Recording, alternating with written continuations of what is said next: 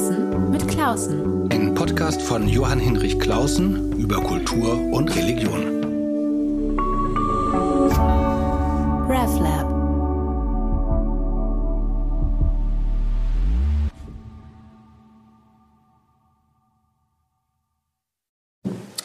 Herzlich willkommen. Heute gibt es ein Gespräch mit ganz unterschiedlichen Themen, die aber doch zusammenhängen. Also es geht um Wirtschaft, es geht um Philosophie, Kunst, Mode und Theologie. Und das alles hängt miteinander zusammen für meinen Gesprächspartner, bei dem ich bin, bei Thomas Ruscher. Vielen Dank, dass ich bei Ihnen heute sein darf. Herzlich willkommen. Wir sind in Berlin-Charlottenburg bei Ihnen. Ganz kurz, Sie haben ein bekanntes Modeunternehmen geführt, haben Wirtschaft, Philosophie, Theologie studiert, sich darin auch den Doktorgrad, nicht in allen drei Fächern, aber das werden wir gleich noch mal in Ruhe klären, sehr viel auch mit Kunst beschäftigt und werden dieses weiter tun. Also eine Fülle von Themen. Und wir gehen Sie ein bisschen entlang anhand Ihrer Biografie. Sie stammen aus einer Familie, die ein Familienunternehmen gehabt hat, eine Modemarke Sir, also S, durchgestrichenes UR. Und ich habe die immer so wahrgenommen als Mode für ja, den besseren Herrn, Entschuldigung, also leicht ironisch, aber nicht nur, also niveauvolle, qualitativ hochwertige Mode. Ist das richtig beschrieben? Also zum einen ist im Sir-Konzept Nachhaltigkeit angelegt, obwohl man bis heute die Kette der Produktion und Beschaffung nicht wirklich nachvollziehen kann, trotz der vielen Labels, die es da gibt. Das einzige wirklich tragfähige Kriterium der Nachhaltigkeit von Mode ist, dass man sie ganz lange trägt. Keine Fast Fashion, sondern für sich Lieblingsstücke entdeckt, die so gut gearbeitet sind, dass man sie lange tragen kann. Das ist das Konzept, das ich über Jahrzehnte erarbeitet habe. Und viele Menschen sprechen mich darauf an, dass sie mit Sir-Produkten leben, äh, die sie schon seit Jahrzehnten im Kleiderschrank haben und gerne tragen. Und nicht selten ist es dann auch die Sir-Jacke, die sich Sohnemann oder Tochter aus dem Kleiderschrank oder von der Garderobenstange äh, der Mutter nimmt. Ich denke, in diese Richtung müssen wir alle Mode und Konsum denken, dass wir Ressourcen schonend bis hin zum Tauschen, bis hin zu Vintage und Secondhand mit diesen wunderbaren Produkten, die uns irgendwann mal die Schafe äh, geschenkt haben, äh, wenn ich an Wollpullover und Wollsackos denke, ähm, dass wir sie tragen, genießen, weil sie zu Lieblingsstücken werden, weil sie zu meiner zweiten Haut werden, mit der ich mich identifiziere und in der ich mich wohlfühle. Dieses, dieses Unternehmen, Sir, haben Sie lange geführt, aber nicht gegründet. Das ist ein Familienunternehmen. Äh, ich habe irgendwo gelesen, 1956 gegründet oder und dann las ich aber woanders, man liest ja so allerlei im Netz, nein, das sind jetzt insgesamt vier oder fünf Generationen, die sich äh, ich weiß gar nicht, ob mit dem Namen beschäftigt haben. Erklären Sie doch mal kurz, wie es zu dieser Familienunternehmensgeschichte gekommen ist. Also fünf Generationen Textilunternehmen und 1956 äh, die Gründung von Sir. Richtig so eine Nachkriegsgründung, ne? Eine Nachkriegsgründung, bewusst ausgerichtet an einer britischen Kleidungskultur, ursprünglich auch SIR geschrieben, Sir, der Herr, äh, wo wir dann einen Markenrechtsprozess mit 4711 hatten. Die hatten damals ein Parfum, Sir Irish Mousse, am Markt und mein Vater aß jeden Morgen Knäckebrot, gleich Smörebröt und kam dann auf die Idee, dass man Sir auch anders schreiben könne. Diese britische äh, Kleidungskultur hatten mit der Kolonialisierung die ganze Welt erreicht und ist vielleicht die erste globale und schichtenübergreifende, schichtenübergreifende Art, sich zu kleiden, weil sie eben nicht ständisch ist, Weil ein jeder den blauen Bläser tragen kann, heute das mehr oder weniger zerfetzte blaue Jackett, der es mag und der es möchte. Obwohl es natürlich schon, naja, es ist natürlich, also sie hatten auch mal eine Damenlinie, aber vor allem eine Herrenlinie ist natürlich schon auch so, na, Berufskleidung ist es nicht, also es ist nicht der, es ist auch der schöne Anzug, aber es ist eben auch sozusagen höher die Jeans, es ist, ja, es ist die Jeans und der Pullover, in dem ich mich zu Hause rein und rumfleze, wenn ich nach Hause komme und den Anzug, wenn ich ihn denn überhaupt noch tragen muss, das ist ja in der heutigen Gesellschaft immer seltener der Fall, äh, zur Seite packe. Und wie hat sie das, weil ich, frage ich, weil ich selber nicht aus einer Familie komme, die ein eigenes Unternehmen hat, ich kenne Freunde so, äh, wie hat sie das geprägt? Ich habe das bei Freunden erlebt, das ist schon nochmal eine Prägung, die von Anfang an einem irgendwie mitgegeben ist, dass man ein eigenes Unternehmen hat, auch manchmal mit der mal deutlicheren, mal weniger deutlichen Idee der Eltern, dass man da dann auch hineingeht. Wie ist das für Sie gewesen? Also zunächst mal habe ich keinen Druck gespürt. Es war meine Entscheidung, äh, den Weg zu gehen, BWL zu studieren, um mich auf die Unternehmensnachfolge vorzubereiten.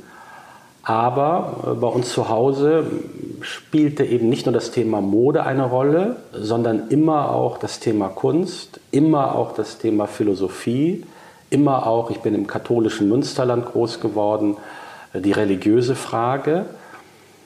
Und deshalb eben mein Interesse seit der 11. Klasse. Ich war sieben Jahre bei den Jesuiten auf dem Kolleg, bin nicht missbraucht worden, sondern sehr dankbar für all das, was ich dort habe mitnehmen dürfen. Seit der 11. Klasse Philosophie im Unterricht, dann eben parallel zur BWL studiert und mit der Schnittmenge Wirtschaft, Ökonomie zum einen, Philosophie und Ethik zum anderen, dann auch eine äh, klare Stoßrichtung für mich selber entdeckt. Kann man, und wenn ja, wie, auf eine moralisch verantwortbare Weise erfolgreich sein. Wo stößt das an Grenzen? Wie geht man mit Dilemmasituationen um? Und das verantwortungsvoll auszugestalten, äh, ist die Aufgabe des freien Unternehmers, der sich ja nicht in, hinter irgendwelchen Hierarchien äh, verstecken kann, nach dem Motto, ich habe doch nur das getan, äh, was mir gesagt wurde. Er sitzt vor dem weißen Brettspiel. Er sitzt so wie der Künstler vor der weißen Leinwand, kann gestalten und kann für das, was er tut, Verantwortung übernehmen. Schön, äh, Sie haben schon eine Frage beantwortet, die ich Ihnen stellen wollte mit äh, einem kleinen Lächeln, weil sie mir immer gestellt wird. Wenn ich Leute kennenlerne, fragen sie, ja, und irgendwann fragen sie dann immer, warum hast du denn eigentlich Theologie studiert? Wie kommst du denn dazu? Nun ist es ja bei Ihnen, Sie haben eben mit der Perspektive, in ein Familienunternehmen hineinzugehen, äh, und zu übernehmen äh, in der Leitung, zugleich eben nicht nur BWL studiert, sondern eben auch Philosophie und zwar auch mit so einem theologischen Einschlag, wenn ich das richtig. Wo haben Sie das eigentlich nochmal studiert? Ich habe studiert an der Universität Fribourg, eine ja. alte Dominikaner. Äh, Gründung, mein Dogmatik, Professor Pater Christoph ist mir bis heute so präsent. Er hat dann katholische Karriere gemacht, ist heute Erzbischof äh, in Wien, Christoph Schönborn. Und diese Atmosphäre in einer sehr kleinen Universität, äh, wirklich in einer Gemeinschaft über auch diese Schnittmengenfragen von Ökonomie, von Philosophie und Theologie nachzudenken. Äh, katholische Soziallehre, christliche Sozialethik. Ich habe damals studieren dürfen bei dem ersten Nicht-Dominikaner auf dem sozialethischen Lehrstuhl Ottfried Höffe. Ach was, das ja. zu erleben war eben auch in kleinsten Seminaren äh, ein Hochgenuss. Ich erinnere mich an ein Wochenend-Intensivseminar, als gerade von Jürgen Habermas Theorie des kommunikativen Handelns ähm, erschienen war bei Ottfried Höffe. Und da habe ich vielleicht ein ganz wichtiges, verbindendes Moment für all diese Bereiche, die wir gerade abstreifen, besprochen, besprechen, erkannt, nämlich den Dialog, die Kommunikation. Ich glaube, es gibt eine ganz wesentliche Bedeutung des Dialoges, des Kommunizierens, die weit über Kochen oder Fußballspielen hinausgeht. Man kann sich ja lange darüber unterhalten, wie man gut oder schlecht Fußball spielt, wie man gut oder schlecht kocht. Ich glaube, die Frage, wie man gut oder schlecht kommuniziert, ist noch wesentlicher. Also erstmal muss ich äh, gestehen, dass ich jetzt ganz neidisch äh, bin, weil Ottfried Höffe ist ein wunderbarer philosophischer Autor, den ich aus seinen Texten, vielen Texten kenne, die ich gelesen habe und mir immer diese Klarheit, diese tiefe Gelehrsamkeit, die aber nie kompliziert wurde, hat mich immer beeindruckt. Ähm, und eben auch sozusagen die Möglichkeit, mit dem, was man von ihm gelesen und gelernt hat, dann in anderen Bereichen was, was zu erarbeiten.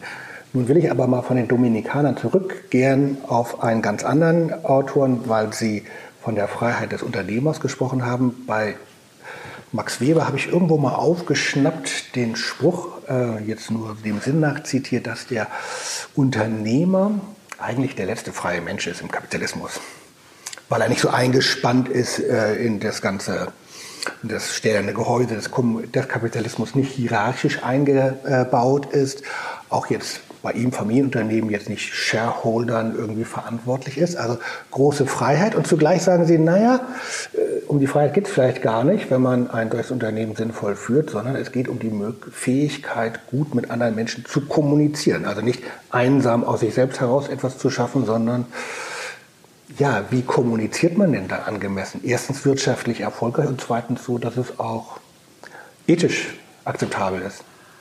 Zunächst einmal ruft ja der Begriff Freiheit, wie Sie ihn gerade expliziert haben, nach dem Gegengewicht der Verantwortung. Wie können wir Verantwortung wahrnehmen? Und in dem Wort Verantwortung steckt ja schon das Wort, mit dem ich mich vor allen anderen für mein Tun verantworten kann. Vor dem Gerichtshof der Vernunft Kant, vor dem idealen Diskursuniversum, vor allen verantworten kann. Und diese Verantwortung, die umfasst sowohl erfolgsrationale Gründe, denn wenn ich als Unternehmer das Spielfeld des Erfolges betrete, und keinen Erfolg haben will, werde ich vom Platz gestellt. Im Zweifelsfalle darf ich zum Amtsgericht gehen. Wenn ich also Fußball spiele, muss ich auch Fußball spielen wollen. Erfolgsrationalität ist Teil der Verantwortung eines Unternehmers, eines jeden, der in einer Unternehmung tätig ist. Und auch die Non-Profit Organization will ja Erfolg für ihr Anliegen, Erfolgsverantwortung. Und dann komme ich in Situationen, wo ich, denken wir an ähm, das Textile, mehr oder weniger pestizidbelastete Baumwolle einkaufen kann und kriege für alles, für einen Dollar, irgendein Öko-Label. Und habe dann aber am langen Ende Kunden, die unzufrieden sind, weil diese Pestizide zu Juckreiz führen. Da könnte man meinen, und manche amerikanischen Kollegen tun das. Ja, du brauchst eigentlich keine Ethik, du brauchst nur eine langfristige Strategie. Wenn du langfristig im Geschäft bleiben willst, dann versteht es sich von selber, dass du nicht unmoralisch handelst. Und ich denke, da ist was dran an dieser Überlegung. Aber die reicht nicht aus. Ich muss zu jeder Zeit, auch in kurzer Frist, mein Handeln rechtfertigen können. Und das geht nur im Dialog. Auch auf dem Weg zur Entscheidung hin. Denn in Management-Sitzungen wird ja überlegt, ob wir nicht doch besser diese günstige Baumwolle einkaufen ja, ja. sollten. Wie kann ich also offene Dialoge im Unternehmen führen, die nicht hierarchiebasiert sind, nach dem Motto, wer oben steht, sticht unten. Wo man das ja eigentlich gerade bei einem Familienunternehmen vermuten würde, weil der Chef ist auch der Besitzer des Unternehmens, anders als beim Manager, der geht, muss man nur warten, nach fünf Jahren geht der schon wieder, hat man den nächsten, hat man, kann man anders handeln. Ähm, aber auch gerade da müssen Sie ja nochmal diese Hierarchie, die es ja gibt, oder das Gefälle, das es gibt, nochmal anders überbrücken? Also zunächst einmal ist ja bei einem Familienunternehmen diese Langfristigkeit, die Sie bei angestellten Managern, von denen Sie gerade sprachen, die nach fünf Jahren den Job wechseln, nicht unbedingt unterstellen können, ist ja diese Langfristigkeit, die Sie auch bei Aktionären, die dann verkaufen, wenn der Kurs es geboten erscheinen lässt, ist diese Langfristigkeit in Generationen zu denken, ja schon eine Perspektive hin, äh, wie die amerikanischen Kollegen sagen, zu ethischem Verhalten. Aber natürlich gibt es in jeder Unternehmung eine Hierarchie. Natürlich gibt es auch auf dem Fußballplatz eine Hierarchie. Da gibt es den Captain, äh, der mit dem Trainer auf dem Platz vorgibt, äh, wo und wie gespielt wird. Aber, und ich denke, das gilt für jede Organisation, so viel kommunikativen Freiraum wie möglich zu gewähren, wo ein jeder mit seinem Argument, mit seiner Perspektive Entscheidungen beeinflussen und auf den Weg bringen kann. Und so viel Direktive wie nötig, wenn ich mit dem Schiff kurz vor dem Eisberg zu zerschellen drohe, dann kann ich mit den Offizieren auf der Brücke nicht lange diskutieren, ob wir das Ruder linksrum oder rechtsrum reißen. Dann muss ich es in die Hand nehmen. Dieses situative Führen, das ist auch Teil der Lebenswirklichkeit. Ist ja ganz interessant. Ich versuche das gerade so für mich so ein bisschen zu sortieren. Was heißt eigentlich mit einem philosophisch, ethisch, theologisch geprägten Impuls, ein Unternehmen zu führen. Da kann man sagen, das eine ist so eine Grundhaltung, das bestimmt meine Haltung, also mal wird eingeübt, Ottrin Höffe würde sich freuen, in Tugenden, also in, in immer wiederkehrenden Handlungen übe ich eine bestimmte Art von Handlung ein und die zeigt sich dann eben. Das zweite ist, was ich sehr schön fand, was ich gar nicht jetzt so vermutet hatte, bei Primo eben dieses äh, Dialogische. Und der dritte Aspekt ist wo es dann zum Schwur kommt, in Konflikten, in, in Dilemmasituationen. Wonach entscheidet man denn dann? Gut, jetzt, wenn da der Eisberg ist, ist klar, ähm, natürlich weg, aber sonst gibt es ja doch äh, ganz unterschiedliche Konfliktsituationen, die nicht so eindeutig sind. Wie weit haben Sie das selber erlebt, dass in Ihrem unternehmerischen Handeln sozusagen Ihre, jetzt natürlich nicht nur Ihre Berufserfahrung, Ihre Erfolgsrationalität, sondern ethische Impulse Ihnen geholfen haben, sinnvolle Entscheidungen zu treffen? Der ethische Impuls ist, in die Kommunikation zu gehen und miteinander abzuwägen, was wir tun müssen. Und fast immer ist eine Entscheidungssituation nicht eindeutig, dilematisch strukturiert. Wenn Sie in einer Situation sind, wie wir es erleben mussten, dass der digitale Handel äh, den stationären Läden an den Kragen geht, welche Läden müssen wir schließen? Wie viele Mitarbeiter werden aufgrund dessen in die Arbeitslosigkeit geschickt? Wie viele Menschen sind von der Arbeitslosigkeit eines Mitarbeiters zu Hause in der Familie äh, betroffen? Es gibt kaum eine Entscheidung, die eindeutig ist. Und es gibt auch nicht, insofern würde ich den Tugendbegriff nicht überstrapazieren, es gibt auch nicht die klare, wertorientierte Tugendhaltung, die mir dann immer hilft, weil sie oftmals in Konflikte gerät. Eine jede äh, Wertethik kann sehr schnell, wenn es äh, in solche krisenhaften Situationen führt, zu Wertkonflikten führen. Und eben dann, Sie fragten nach dem ethischen Impuls, eben dann bedarf es einer Managementkultur, wo man offen über all diese Dinge spricht. Ja. Und auch weiß, sonst braucht man das Fußballfeld nicht betreten, dass man sich, das ist auch ein Grundgedanke von Max Weber, die Weste schmutzig macht. Man kommt nicht mit sauberer Weste vom Fußballplatz. Und ich habe einen Theologen vor mir, man kommt auch nicht mit einer sauberen Weste aus diesem Leben raus, weil sie ständig wenn sie das eine tun, sich gegen das andere entscheiden. Ich habe eine demente Mutter, äh, mit der ich im Münsterland in einem Hause lebe. Wenn ich nicht bei ihr bin, äh, weil ich andere Aufgaben zu tun habe, dann nehme ich ihr Lebensqualität, weil sie sich freut, wenn ich bei ihr bin. Und von derartigen äh, Dilemmata ist das Leben gekennzeichnet, geprägt und strukturiert.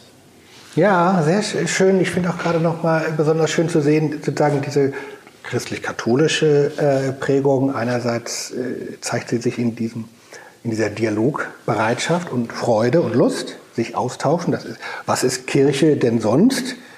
gibt immer diese hierarchischen Vorstellungen, aber Kirche ist ja, wenn sie etwas ist, eine Kommunikationsgemeinschaft und zugleich natürlich auch ein Einsehen, äh, dass man nie sauber moralisch aus irgendwas rauskommt, wenn man denn Verantwortung übernimmt. Jetzt gerade noch mal in dem Thema Mode. Ich hatte vor ein paar Monaten äh, auch so ein Podcastgespräch geführt mit einem Freund von mir, Karl Tillissen, der eine kleinere äh, Modefirma hatte, aufgebaut hat und äh, dann eben doch nach ein paar ganz guten Jahren äh, es aufgeben musste, weil es einfach nicht funktioniert hat, weil ähm, er sich konfrontiert sei eben mit einem immer schneller werdenden Modegeschäft, ähm, eine Art von Kapitalismus, wo die Schlange so schnell ist, dass sie sich selber auffrisst, also wo Werte in einer solchen Dynamik geschaffen werden, dass sie dass sie sich selber abschaffen oder entwerten. Ein anderer Freund, der ist so ein City-Manager, der berichtete mir mal, wie er bei so einem Modeladen sah, wie die ach, so ab 19 Uhr die zu Boden gefallenen Kleidungsstücke auffegen. Also nicht wieder aufheben und zurücklegen oder waschen und zurücklegen, sondern einfach auffegen und wegschmeißen. Also wir haben das Thema Digitalisierung beschrieben und Sir ist ja dann eigentlich, hat ja das Problem, dass die Sachen ewig halten und die Leute nicht ständig neu kaufen. Ähm, Gibt es da eigentlich dann noch die Chance oder beziehungsweise Sie mussten das Unternehmen dann ja auch veräußern? Ähm, kommt man da nicht auch an eine Grenze? Also bei dieser Form, gerade in die Mode ist ja so ein Beispiel wahrscheinlich dafür, wie schnell das dreht und dann überdreht. Die Grenzen, zu wenig Zeit und zu wenig Geld zu haben, die ein jeder Mensch kennt, die hat der Unternehmer natürlich ständig. Es ist ein ständiger Ressourcenkampf und wir waren, äh, Corona hat das dann verschärft, als Familie nicht mehr in der Lage, die Zukunft von Sir zu sichern und hatten das große Glück, aber an unserem Gesprächsfaden weiter äh, uns hangelnd auch die Kommunikationspartnerschaft mit einem Lieferanten über Jahrzehnte aufgebaut zu dem Hause van Laak, dem bedeutendsten deutschen Hemdenmacher, das ein so vertrauensvolles Verhältnis zu dem Inhaber Christian von Daniels entstanden ist, dass wir über kurze Bande, was ja in so einer existenzgefährdenden Situation mit all den Emotionen, die daran geknüpft sind, auch nicht einfach ist, offen und ehrlich und klar kommuniziert haben, so sieht es aus. Und er wird als ein sehr ertragreicher und liquiditätsstarker äh, Unternehmer, er wird die Zukunft von Sir sichern und nicht nur die Marke, sondern auch die Geschäfte, auch das Digitale ähm, neu aufstellen, das in einer Post-Corona- äh, Zeit, wo die Menschen wieder Lust haben, sich anzuziehen. man zieht sich ja nicht nur für sich selber an, sondern auch für die Menschen, denen man begegnet, mit denen man kommuniziert. Und solche Anlässe werden hoffentlich ähm, zunehmen, dass Sir dort einen wichtigen Platz einnimmt. Und jetzt meine ich nicht nur wichtig im Sinne von Marktanteil, sondern wichtig auch als Alternative zu der Fast Fashion, die Sie beschreiben. Im Durchschnitt trägt der Konsument sein Teil anderthalb Mal. Viele Dinge liegen insgesamt, insgesamt also quer in der Woche, sondern quer überhaupt. Im Durchschnitt werden Klamotten anderthalb Mal getragen. Ganz viele Dinge werden im Konsumrausch gekauft, werden als Shopping-Erlebnis eingetütet äh, werden einfach mitgenommen und landen ungetragen im Kleiderschrank. Und deshalb die große Alternative, bau dir wie bei einem Weinkeller einen Kleiderschrank mit Lieblingsstücken auf, die es wert sind, von dir getragen zu werden. Kauf wenig, aber kaufe gute Dinge. Und wäre es jetzt hier ein Werbeblock, dann würde ich sagen, kaufe Sir. Kaufe Sir, denn dann wirst du mit deiner zweiten Haut nicht nur dich selber darin wohlfühlen, sondern apropos Kommunikation, bevor ich den Mund aufmache, spreche ich mit meiner Kleidung zu den anderen Menschen, dann werde ich auch dem anderen ganz selbstverständliche Signale senden. Zum Beispiel das Signal, dass ich mich nicht verkleiden lasse. Ich lasse mich nicht verkleiden von den hektischen, saisonalen Moden der Fast-Fashion-Industrie, die inzwischen nicht halbjährlich, sondern zweiwöchentlich neue goldene Kälber äh, durch die Straßen treibt. Aber das ist interessant, dass es einerseits ähm, äh, Sie für Ihr Unternehmen man merkt, das ist immer noch Ihr Unternehmen, auch wenn Sie es verkauft haben an Laak. Ähm, es gibt einige ältere Unternehmen, äh, die eben so denken und dann hat man das Lieblingshemd und das hat man zehn Jahre oder ich habe so ein paar Jacketts, so Tweet-Jacketts, die habe ich von meinem Vater noch, die werden die Söhne irgendwann tragen. Ähm, und es gibt aber auch junge Firmen, so junge Start-up-Unternehmen, ich kenne jetzt gerade eins, habe ich gerade mir eine Hose gekauft ähm, aus Schweden, die eben ganz ähnlich machen. Ganz wenige Produkte, Hose, Hemd, das, äh, Pulli, das war's dann schon. Und das sozusagen mit nachvollziehbaren Lieferketten. Also es gibt auch nochmal eine Bewegung von jüngeren Unternehmen, die sozusagen eigentlich im Grunde diese Philosophie nochmal mit einem anderen Dreh natürlich, ja. einem anderen Touch ähm, vollziehen. Das finde ich eigentlich sehr schön. Auf der anderen Seite nochmal zurück so ein Unternehmen abzugeben, ist doch, glaube ich, auch schon mal ein Riesenschritt. Ich erlebe das gerade bei Freunden, äh, die ein Familienunternehmen Corona-bedingt dann haben aufgeben müssen oder weiterverkaufen können. Das ist ja nochmal was anderes, als das ganz abzuwickeln. Ist ja doch ein großer Einschnitt. Es ist ein großer Einschnitt äh, in meinem Leben, im Leben meiner Familie. Aber ich denke, dass wir alle im Leben immer wieder vor Einschnitten stehen. Und die Frage ist, wie gehen wir damit um und wie können wir aus einer inneren Haltung heraus das Unabwendbare annehmen und das Bestmögliche gestalten. Und in diesem Fall war das Bestmögliche für Sir die Übernahme durch Laak, weil dadurch eine perspektivenreiche Zukunft gesichert wird. Und das ist angesichts des Unterganges vieler Modemarken, die von heute auf morgen sang- und klanglos äh, für immer verschwinden, eine Perspektive, die mir Mut macht. Es sollte dann schlussendlich so sein und es wird mit Sir gut weitergehen. Dabei aber verbunden ähm, war dieser Abschied und Übergang auch verbunden mit einem anderen Abschied, nämlich Sie haben eine große familieneigene Kunstsammlung, die Sie lange, lange aufgebaut haben, veräußert, wenn ich das richtig verstanden habe, oder zu wesentlichen Teilen veräußert, um eben auch, also ich glaube, das Unternehmen dann so schuldenfrei zu machen, um es übergabefähig zu machen. Habe ich das richtig verstanden? Also ohne die Bereitschaft, die Kunst zu verkaufen, hätten wir nicht durchhalten können und wäre Sir nicht in eine solche Zukunftsposition gekommen, das war auch ein unglaublich schmerzlicher Schritt, weil ich persönlich von frühesten Kindertagen an mit Kunst groß geworden Erzählen bin. Erzählen Sie doch mal kurz, was das für eine Sammlung eigentlich war. Ursprünglich alte Meister, habe ich verstanden. Oder nicht, ja, doch, also 17. bis 18. Jahrhundert, äh, äh, vormoderne Kunst, neuzeitliche Kunst und dann aber auch moderne Kunst. Vielleicht erzählen Sie, skizzieren Sie das mal. Also in dem Münsterland, wo ich groß geworden äh, bin, im 17. Jahrhundert, ein großer Kulturraum äh, mit Holland, so wie heute grüne Grenze.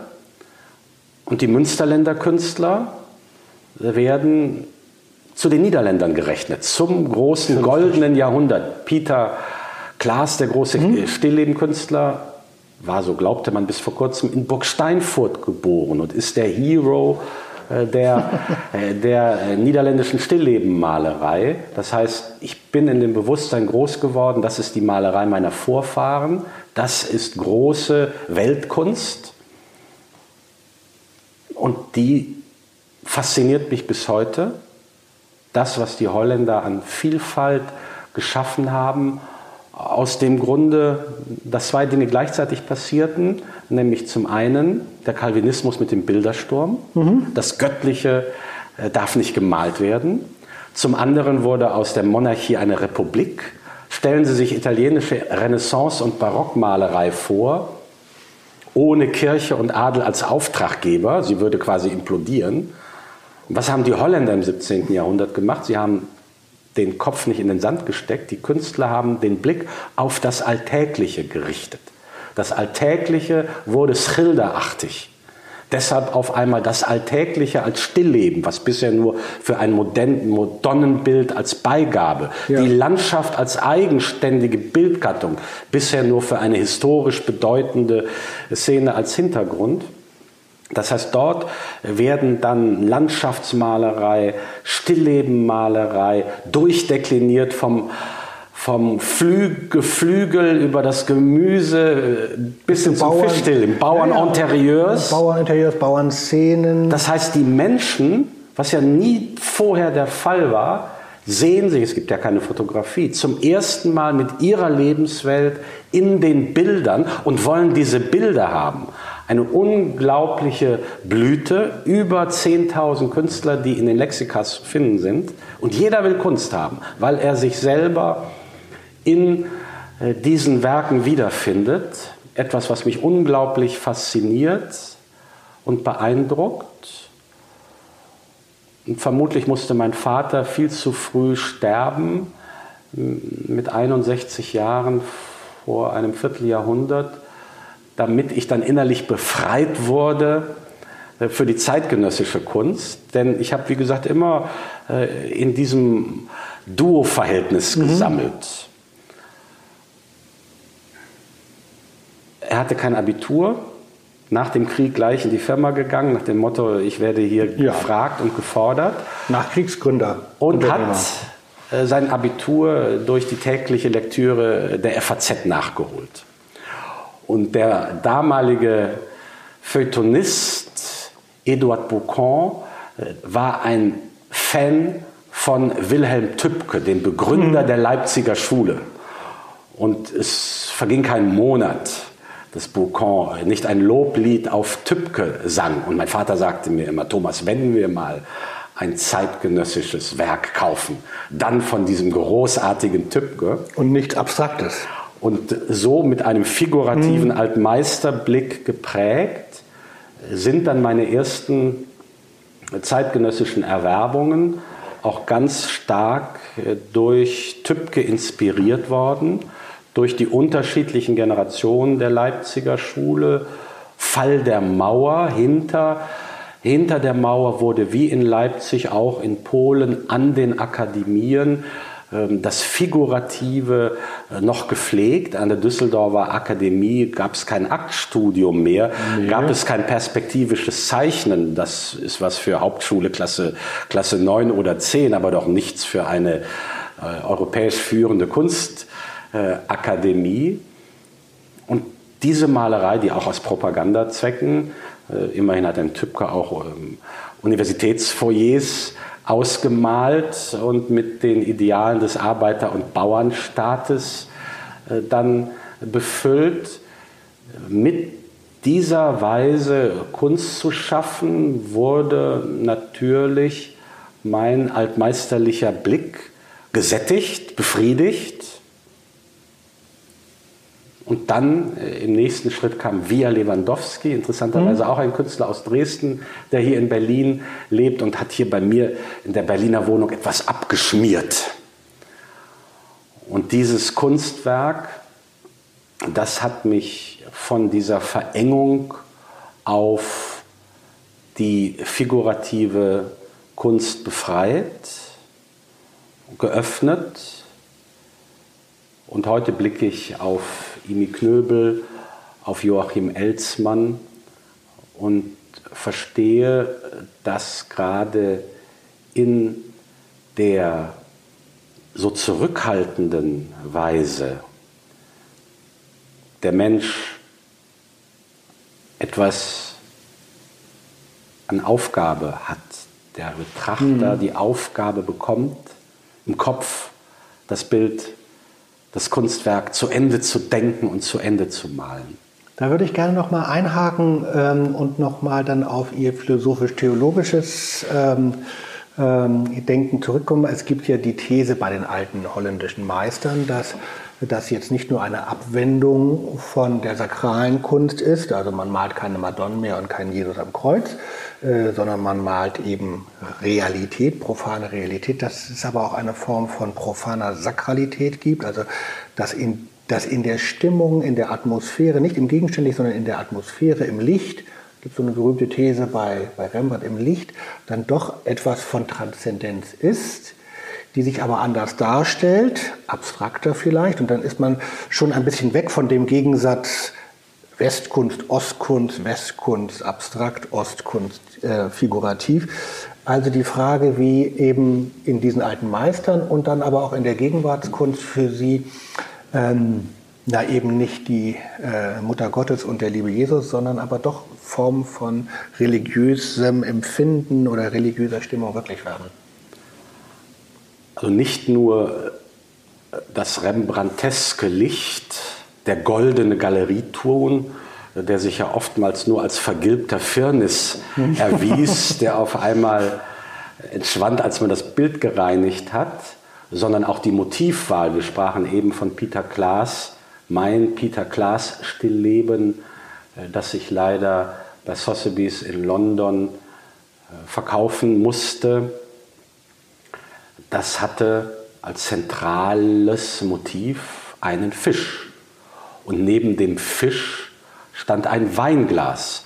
Und vor dem Fisch war das Brot, oder? Brot und Weintrauben, mehr christliche Ikonografie in einem Bild äh, kann man kaum versammeln.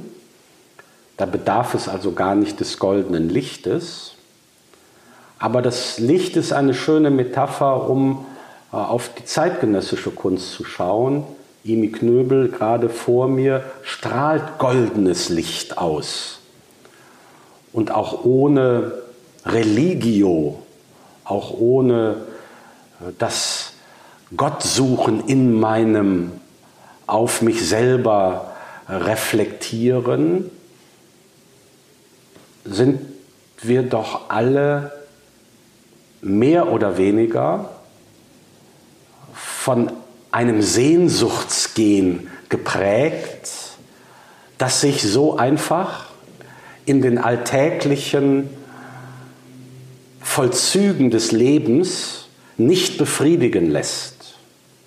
Und natürlich haben wir hier in Berlin vom Berghain bis zum KitKat Club unterschiedlichste Möglichkeiten, körperliches Sehnen, sogar spirituell überhöht, wenn die Lichtorgeln im Berghain aufschäumen und aufscheinen bis hin zum Morgengrauen äh, zu erleben, um dann vielleicht äh, die Location zu wechseln. Aber es bleibt der Kater. Es bleibt der Kater und selbst äh, die junge Tomala sagt, dass sie inzwischen drei Tage braucht, um den Kater zu verarbeiten. Deshalb gehe ich lieber ins Museum, weil ich das äh, gar nicht mehr aushalten kann. Also weil sich da doch, wenn man sich die, aber ist auch die Frage, wie betrachtet man Kunst? Äh, wie viel Zeit nimmt man sich? Dann doch irgendwie ein Sehnen in einem Bild widerspiegelt oder auffängt oder davon auch ausgelöst wird, ohne einen Kater. Das heißt, wie kann ich das Vakuum, das die Verflüchtigung des religiösen Milieus, des darin Aufwachsens und Lebens, wie kann ich das Vakuum, das die Auflösung religiöser Gewissheiten äh, erzeugt hat, füllen? Das kann ich mit Berghain füllen, Das kann ich mit Alkohol und allen möglichen Gelagen füllen, mit dem Risiko des Katers, mit dem Risiko, dass das Vakuum und die Leere danach als noch größer und vielleicht sogar existenziell bedrohlicher empfunden wird. Denken wir an die Abwärtsspirale, zu der Drogenkonsum führen kann und im Zweifelsfalle sogar zwanglos führt, ja. zwangreich führt. Ja. Wie kann ich dieses Vakuum füllen? Und ich glaube auch da, bevor wir ins Museum gehen, was ja einen gewissen Entschluss voraussetzt, mich über die Schwellen in diese heiligen Hallen äh, zu begeben. Ich glaube, ein jeder kennt es durch die Musik, die wir ja täglich hören, überall und die uns mehr oder weniger erfüllt. Oftmals ein Ohr rein, ein Ohr raus, aber oftmals doch auch zutiefst stimmt, einstimmt, ausrichtet. Und im selben Sinne ist das Kunstwerk an der Wand, es muss ja kein viele tausend Euro kostendes Original sein. Es kann eine Edition sein. Es kann selbst ein Poster sein. Ist das gute Kunstwerk, auf das ich zu Hause schaue, ebenso wie die Musik, wenn ich dann hinhöre, oder hinschaue, eine Weise, wie ich mit dieser Sehnsucht umgehen kann. Und äh, das bringt mich jetzt auf allerlei Dinge, aber ich versuche es ein bisschen zu konzentrieren. Einmal, ähm, bin nur kein Kunstsammler, aber wenn ich aus einer guten Ausstellung hinausgehe, nehme ich immer ein, zwei Postkarten mit, die stelle ich mir dann hin und schaue sie dann lange an. Also Kunst hat ebenso wie Religion etwas auch mit Wiederholung und Einübung zu tun. Nicht immer wieder was Neues, sondern eben sich auch konzentrieren auf ein, zwei Bilder und die dann regelmäßig, bewusster oder unbewusster anschauen oder mit ihnen leben. Das Zweite ist, Sie haben nun diese Sammlung, ein schmerzlicher Prozess bestimmt dann aufgelöst und veräußert. Und jetzt aber nächster Schritt, nicht nur ein Abschied genommen, sondern Sie beraten jetzt, äh, und vielleicht gucken wir uns das nochmal zum Schluss an, eben Menschen, die richtige Sammler sind und aber eben Beratung brauchen. Und was ist es eigentlich, was Sie denen mitgeben? Denn bei der Kunst ist es ja zum Teil so genauso wie bei der Mode extreme Schnelligkeit, Riesenbeschleunigung, Digitalisierung, Überkapitalisierung, all diese Themen. Ähm, Trends jagen hoch und runter und dass man sozusagen die zwei, drei, vier Hauptkünstler hat, wo man weiß, da macht man nichts falsch, das gibt es kaum noch. Also sehr beratungsintensiv. Erstens überhaupt die Geschmacksbildung, überhaupt die Kontakte, dann aber auch überhaupt, was ist das wert oder wie werthaltig ist das Investment dann eigentlich, was es ja auch ist. Mit welcher, ja, mit was für Dialoge führen Sie da oder mit welcher Haltung gehen Sie da hinein, wenn Sie sagen, äh, mitteljunger Sammler, Mann, Frau fängt an zu sammeln und weiß noch nicht genau, wohin es geht? Also wie ich mich in der Mode immer freue, wenn ich Menschen helfen darf, sich nicht zu verkleiden, mhm. sondern einzukleiden, Lieblingsstücke zu finden, die mich selber, zweiter Haut, zufrieden machen, wenn ich mich darin sehe und fühle und mit denen ich auch kommuniziere, so finde ich es ganz wichtig, wenn ich mein Zuhause einrichte und nicht mehr nur mit Postkarten lebe, die aber genau das ermöglichen, was wichtig ist, nämlich die Auseinandersetzung mit Kunst, die dauerhafte Auseinandersetzung mit Kunst einzuüben. Genauso freue ich mich, wenn ich Menschen helfen kann, dass sie sich nicht von irgendeinem Inneneinrichter, äh, einem Interior Designer einfach so à la Mode, was gerade dran ist, die aktuellen Farben, die aktuellen Möbelkollektionen einrichten lassen. Wenn sie nicht, ich will nicht sagen das Opfer, eines Galeristen werden, wo dann hinterher die Bilder eigentlich das Abbild des Galerieprogramms sind und nicht der Ausdruck meiner persönlichen Geschmacksempfindung. Und ich denke, das ist natürlich das Erste. Ich sollte nichts kaufen, was mir nicht gefällt. Geschmacksbildung ist wichtig. Wobei im Gespräch mit Menschen, die bereit sind, Kunst an den Wänden hängen zu haben, sehr schnell deutlich wird, es geht nicht nur um den Geschmack und um das Gefallen. Das alleine ist dann oftmals eben nur gefällig, wie der Ohrwurm, wie die Charts, die ich auch gerne höre, genauso wie ich klassische Musik höre, aber nach drei Monaten fallen sie zurecht raus in die Tiefe.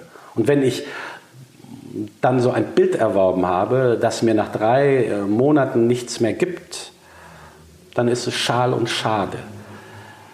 Wie kann ich also den Wert der Kunst für mich zu entdecken, dass sie mir etwas sagt, dass sie mich intellektuell, dass sie mich emotional herausfordert, dass sie meine dritte Haut bereichert, dass wenn ich morgens aufwache, ich auf etwas schaue, vielleicht auf einen geliebten Lebenspartner und danach vielleicht auf ein Kunstwerk, das zu mir spricht, das mich für den Tag aufrichtet, ausrichtet.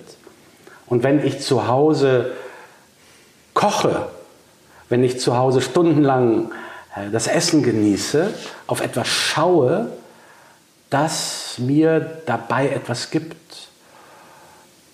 Die dritte Haut spricht zu mir. Die Atmosphäre, in der ich lebe, hat für mich eine unglaubliche Bedeutung. Das bestätigt heute jeder Neurowissenschaftler, was Kunst mit mir und mit meinen Gehirnwindungen macht. Das ist der eine Aspekt. Was macht Kunst mit mir? Wie kann Kunst zu einer zusätzlichen Erlebnisqualität in meinem Leben mhm. werden? So wie ich, bei den Weinkeller haben wir schon kurz gesprochen, in Weine investiere, in gutes, geschmackvolles, ehrliches Essen,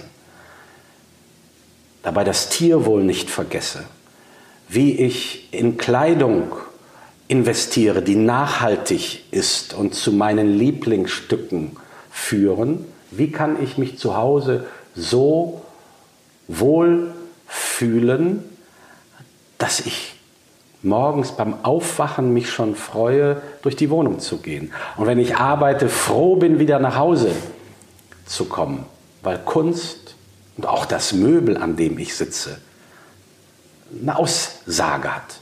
Zugleich aber, ähm, und das muss ja kein Gegensatz sein, aber da will ich nochmal auf, auf Ihr wirtschaftliches Leben äh, zurückgehen, ähm, wird es doch auch bei diesen Gesprächen darum gehen, ob dieses Kunstwerk, das dann diese Person sich kauft, einen bleibenden auch pekuniären Wert hat. Also jetzt nicht Spekulationsobjekt ist, aber doch, was man denkt, also das ist jetzt nicht wie ein Neuwagen, den kaufe ich und in dem Moment, wo ich den Schlüssel bekomme, ähm, ist schon mal drei Viertel des Wertes weg, sondern es soll ja bleibend auch einen wirtschaftlichen Wert darstellen. Das war für mich natürlich in dieser eben beschriebenen Situation mit dem Verkaufen der Kunst, äh, die Unternehmung verkaufsfähig zu erhalten, ein ganz wichtiger Aspekt. Und das hat mich ähm, dann auch überzeugt, dass man in kurzer Zeit die sogenannte Fungibilität eines Assets, mhm. dass man in kurzer Zeit für Kunst, für gute Kunst das Geld wieder sieht. Das habe ich privat mit meinem Kunstengagement erleben dürfen, mehr wiederbekommt, als ich dafür bezahlt habe. Das ist natürlich in Existenzsituationen, äh, wo sie dann die Bilder abhängen, gut zu wissen, dass sie im Gegensatz zum Gucci- und Prada-Mantel, den sie für viele tausend Euro auf dem Kuda kaufen können und wissen, in dem Moment, wo sie ihn heraustragen, ist er kaum mehr etwas wert, dass sie bei guter Kunst das Geld wiedersehen können. Aber es ist ein Risiko. Es ist eine Risikofrage. Und deshalb macht es Sinn, sich zum einen zu fragen, wie ticken denn die Marktmechanismen? Und zum anderen zu fragen, denn Marktmechanismen wie an der Börse führen zu einem Up and Down. Gibt es werkimmanente Kriterien guter Kunst, die seismografisch ausschlagen, wenn Objekte von heute in den Kanon von morgen kommen können? Und die Kanonisierungsfähigkeit von zeitgenössischer Kunst, die ist eben nicht nur abhängig von Marktmechanismen. Da gibt es Händler, Galeristen, die zu Marktbeschleunigern der Künstler werden, zu Katalysatoren der Biografien. Aber äh, die Kunstgeschichte wird in 50 Jahren nicht danach schauen, welcher Galerist welchen Künstler heiß und begehrlich gemacht hat. Das Kunstwerk muss für sich selber stehen. Aber damit äh, formulieren Sie ja, vielleicht kommen wir so langsam zum Schluss, ähm, doch eine, na ich will nicht sagen fromme, aber doch zumindest sehr positive Einstellung. Es gibt ja auch den Blick auf den Kunstmarkt, ist total durchgedreht. Was Kunst ist, wird nur noch über den, wird nur noch dadurch definiert, dass es als Kunst verkauft werden kann oder nicht. Solche spekulativen Blasen gibt es ja und solche Dynamiken, aber Sie sagen, nee, nee, also äh, bei aller Verteuflung des Kunstmarktes äh, gibt es doch auch noch dieses Moment der Qualität. Und das ist aber schwer zu beschreiben. Könnten Sie, weil Sie sagten, es gibt irgendwie so innere Kriterien, das irgendwie benennen, in welche Richtung es geht?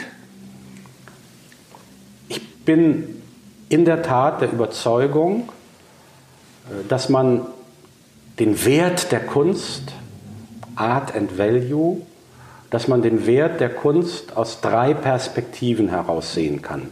Zwei haben wir schon angesprochen. Das ist der objektive Preis, der aber ständig schwankt. Zum Zweiten der Wert, den Kunst für mich hat, indem sie mir intellektuell und emotional etwas mitgibt. Das ist aber bei Ihnen vielleicht anders als bei mir. Und deshalb Ihre Frage, was sind denn werkimmanente Kriterien? Wenn man sich, und ich komme ja, wie eingangs besprochen, von den alten Meistern, äh, wenn man sich die Kunstgeschichte anschaut, die sich seit 150, 200 Jahren zunächst als eine Disziplin der Philosophie, der Ästhetik mit Fragen guter und schöner Kunst befasst.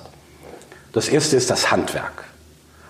Und bis heute, wenn ich mich mit zeitgenössischen Kuratoren ähm, auseinandersetze, äh, natürlich ist das Handwerk wichtig. Auch dann, wenn ich wie Jonathan Mese äh, mit dem Pinsel so hin und her rotze. Ich habe mal einen Kunstfilm mit äh, Peter Sample äh, gemacht, da schneidet er die malenden Kindergartenhände mit Jonathans Händen durcheinander. Man weiß hinterher nicht mehr, wer schwingt den Pinsel. Er lögt wieder den Stachel und bestätigt damit die Relevanz des Kriteriums Handwerk. Und im zweiten, warum in alten Zeiten handwerklich? malen können, um das Schöne darzustellen. Die Schönheit der Schöpfung war in der alten Zeit ein wichtiges Momentum. Und auch da, wenn wir äh, wiederum an Jonathan Mese äh, denken, äh, erfüllt er ja nun alles, nur nicht die Erwartungshaltung der bürgerlichen Schönheitsfantasien. Und indem er genau dagegen anrotzt, bestätigt er die Relevanz quasi wie auf einer bipolaren Skala, mhm. die Relevanz des Schönheits Kriteriums. Das dritte Kriterium, das mir bis heute von größter Wichtigkeit zu sein scheint, ist die Innovation. Nun kann man nicht jeden Tag die Zentralperspektive neu erfinden, aber man kann sich, nehmen Sie digitale Techniken, nehmen Sie das große Thema der Non-Fungible Tokens, Blockchain und Kunst, man kann sich in der jeweiligen Zeit mit der jeweiligen Technologie, Videokunst, man kann sich in der jeweiligen Zeit immer wieder neu und innovativ ausrichten. Auch indem man Techniken, Malerei, elektronische Kunst, digitale Verarbeitung, verbindet, neu kollagiert. Das vierte Kriterium, was mir gerade in der persönlichen Begegnung mit den Künstlern, das war mir leider bei den alten Meistern nicht vergönnt, die kannte ich nur aus dem Lexikon, hier kann man mit ihnen nachts durchtanzen, das Kunstwollen. Ist das jemand, der es wirklich will? Die Übereinstimmung des Werkes mit der Persönlichkeit. Malt der nur für den Markt, weil er Erfolg hat? Oder ist es ihm zutiefst ein Anliegen und er geht biografisch durch Höhen und Tiefen, auch wenn er am Monatsende nicht weiß, wie er seine Miete bezahlen soll, macht er weiter? Kunst wollen, dieser Drang, die Übereinstimmung von Künstlerpersönlichkeit und Werk. Und das fünfte Kriterium, da wird vermutlich mancher Zeitgenosse sagen, ist das einzige, was heute Bedeutung hat, die Diskurswürdigkeit. Trägt dieses Kunstwerk etwas dazu bei, unsere Welt, unser Menschsein besser zu verstehen? Und das kann sowohl Kunst sein, die uns auf die ökologische Katastrophe aufmerksam macht, die droht, als auch Kunst sein, die uns auf diese Sehnsüchte eine Antwort gibt, die uns an die Hand nimmt, aus dem Hamsterrad der täglichen Notwendigkeit auszusteigen und den blauen Himmel zu sehen, an dem die Sonne strahlt. Insofern ist das Licht eine großartige Metapher. Die Sonne erfüllt Sehnsüchte. Lieber Thomas Rusche, das ist nochmal eine wunderbare Auffächerung dessen, was Kunst wert sein kann. Und man kann das ja übertragen auf viele andere Lebensbereiche, auf die Mode, auf die Wirtschaft, auf die Religion. Mich hat besonders äh, das vierte Kriterium beschäftigt oder wird mir weiter nachgehen, nämlich das existenzielle Moment. Das äh, ist aber nicht nur ein Kriterium, das Sie jetzt äh, formuliert haben äh, in der Beurteilung von Künstlern und Kunstwerken, sondern das ist auch etwas, was Ihnen selber wichtig ist oder was Sie hier mir deutlich vorgestellt haben. Ich danke Ihnen ganz herzlich für dieses wunderbare Gespräch und wünsche Ihnen für Ihre neue Arbeit in der Kunstberatung mit diesem ja, qualitativ orientierten, nachhaltigen Impuls und diesem existenziellen Wollen viel Glück und viel Segen. Vielen herzlichen Dank für das Gespräch. Ich danke Ihnen.